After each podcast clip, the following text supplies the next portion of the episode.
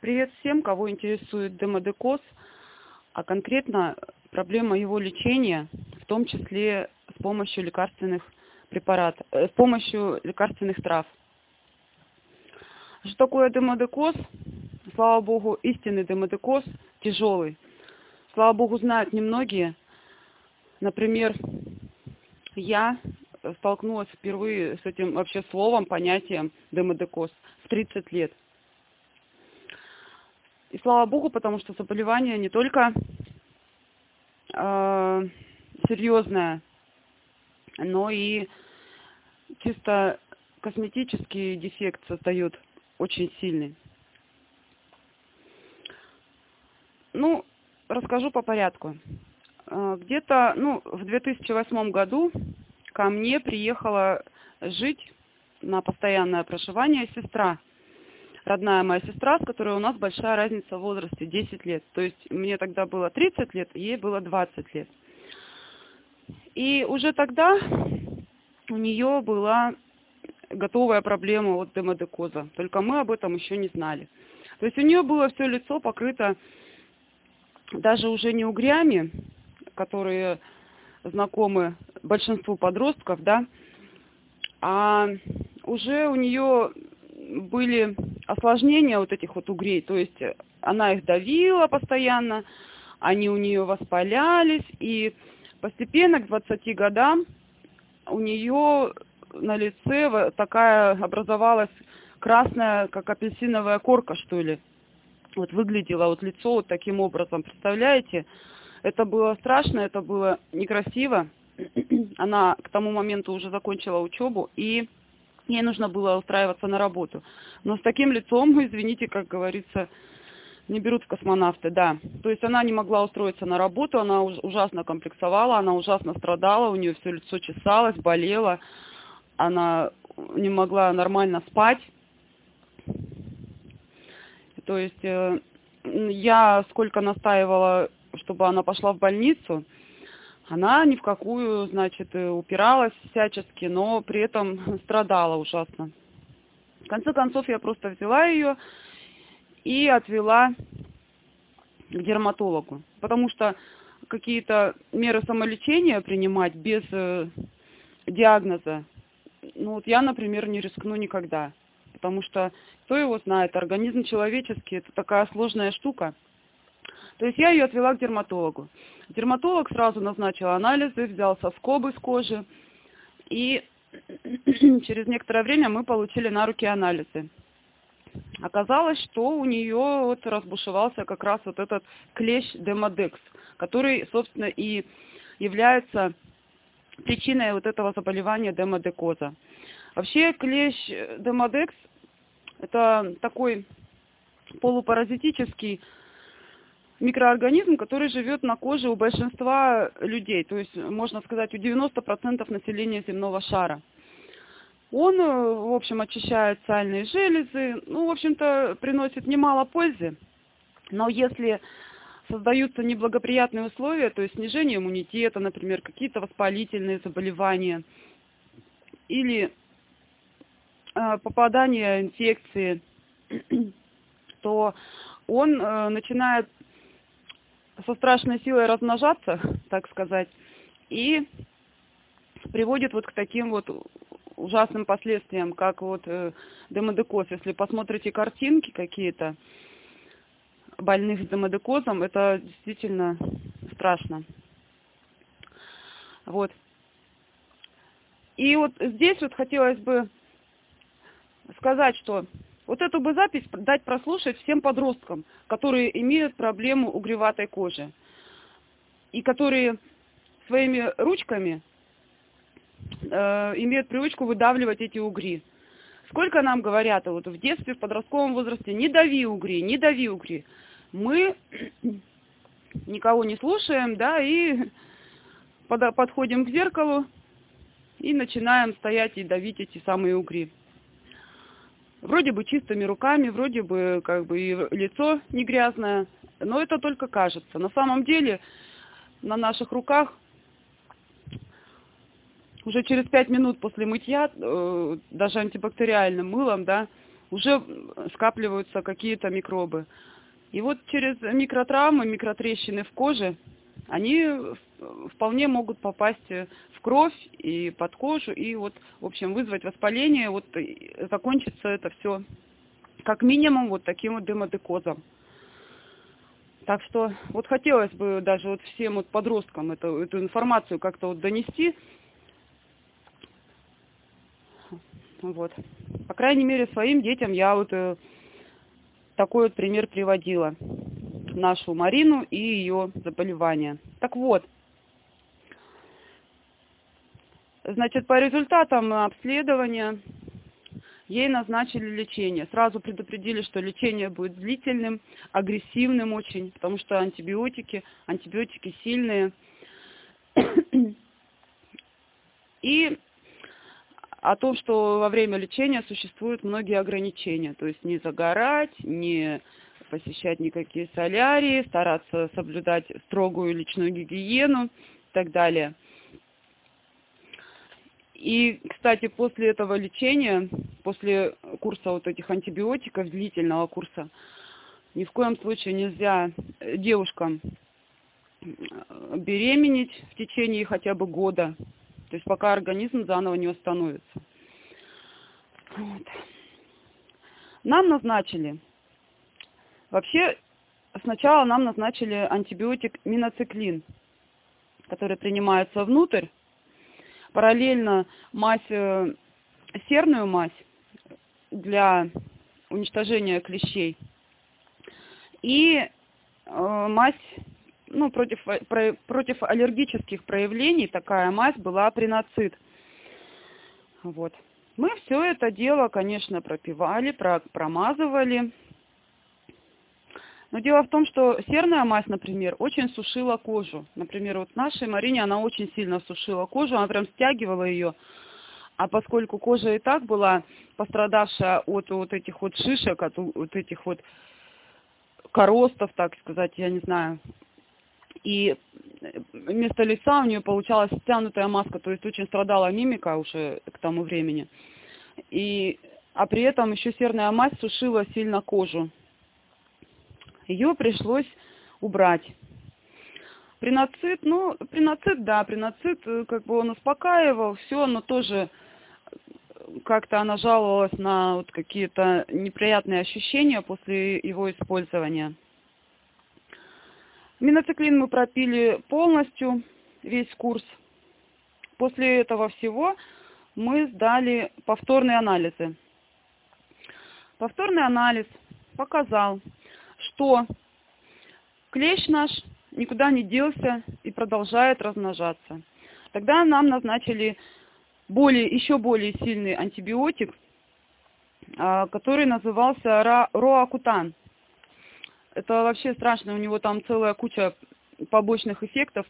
В инструкции, в общем, я не знаю, вообще на два листа мелким шрифтом, да, хочу сказать, что чтобы никто ни в коем случае не пытался применять его для самолечения, то есть без назначения врача и без контроля постоянного врачебного. Это недопустимо. То есть нужно периодически сдавать анализы во время его приема, а прием длительный, до двух месяцев прием. Но никаких двух месяцев у нас не вышло, потому что после, после первой же недели приема этого ракутана у сестры моей начались большие проблемы с желудком и с кишечником. То есть она испытывала сильные боли в области желудка, и у нее расстроился стул. То есть сегодня она бежит как сумасшедшая, понос у нее там, да, а завтра, с завтрашнего дня начинается неделя вообще запоров, когда она не может, как говорится, сходить в туалет, уж извините за подробности. Вот.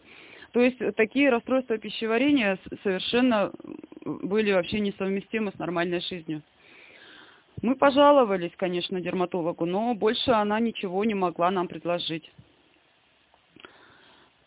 Ну и как всегда, мы начали, то есть как, как всегда, для, как обычно для меня, я начала применять лекарственные травы. Потому что есть травы, которые обладают и антипаразитарным эффектом, и э, одновременно и противовоспалительным, и для желудочной кишечной системы хороши. Сначала, значит, что мы делали? Сначала я ее пропоила отваром полыни. Тоже достаточно, по достаточно агрессивной такой схеме, но лекарственные травы действуют на организм человека все равно в разы мягче, в десятки раз мягче, чем химические препараты, таблетки, антибиотики. То есть полынь у нас тоже обладает противовоспалительными и стимулирующими иммунитет свойствами. К тому же она успокаивает нервную систему, а значит и зуд будет меньше. И, конечно, обладает мощным противопаразитарным эффектом. Для начала мы пили отвар полыни. Внутрь прямо.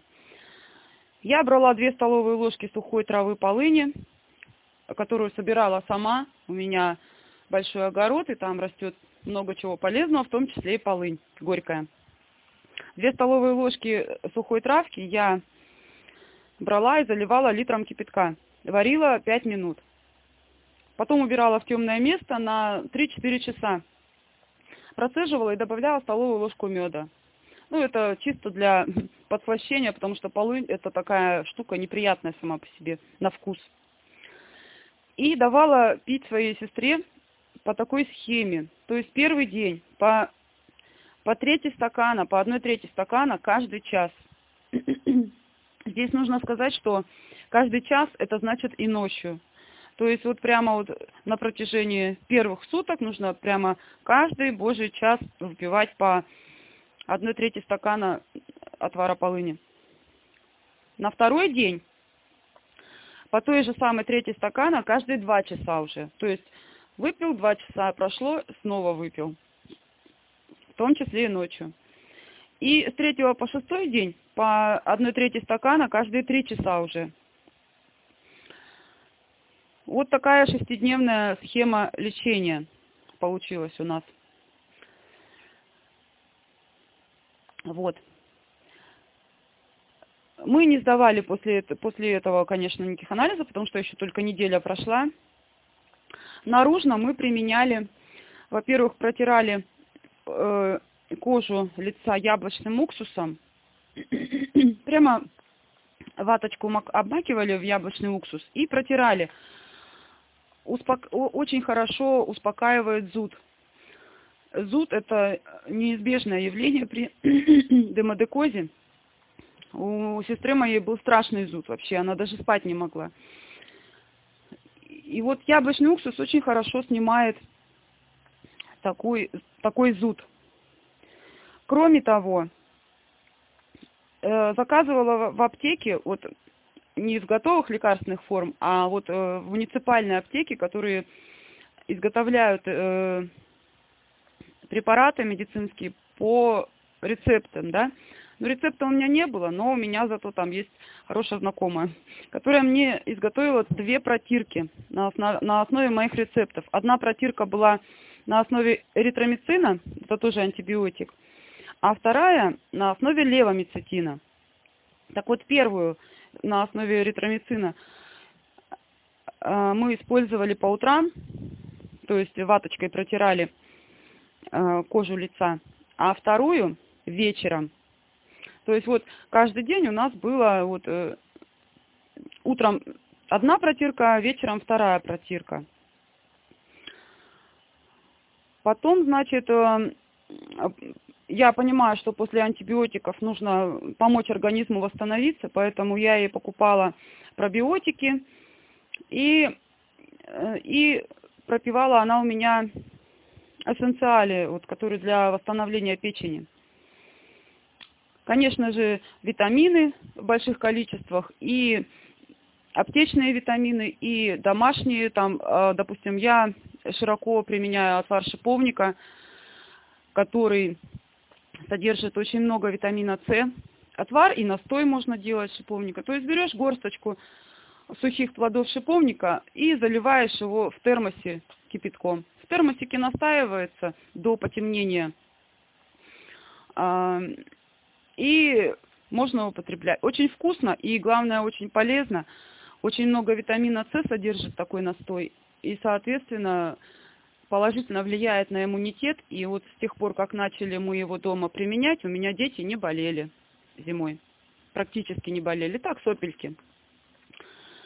Вот. И, конечно же, мы провели курс детокса. Детокс мы провели для очищения печени и вообще для избавления организма от токсинов, потому что я знаю, что э, отвар полыни уже начал у нее изгонять вот этих самых клещей. А что такое изгнание? Изгнание это э, значит убивание, да? Мы их убиваем, а продукты их распада остаются у нас в организме, в крови, в печени. И от этих продуктов разложения нужно избавиться с помощью детоксикации. Она заключается например, как мы делали, мы делали просто оставили клизмы. Клизмы, то есть тоже с лекарственными травками. Но это немножко другая тема, поэтому не будем отвлекаться. Значит, после полыни мы отдыхали где-то в течение месяца. После чистой полыни мы отдыхали в течение месяца. После отдыха я ей приготовила такую смесь. Ну, многие травники называют это, эту смесь тройчаткой. Она бывает разных составов, но смысл в том, что туда входит три, три лекарственные составляющие. У меня это были порошок пижмы, порошок полыни и порошок гвоздики. Гвоздика это вот та самая приправа, которая есть у нас у всех на кухне. Пижма и полынь – это лекарственные травы, которые можно купить в аптеке или собрать самостоятельно и высушить. Так вот, все эти ингредиенты я размалывала на кофемолке и в равных частях, в равных пропорциях а, как бы складывала из них порошок.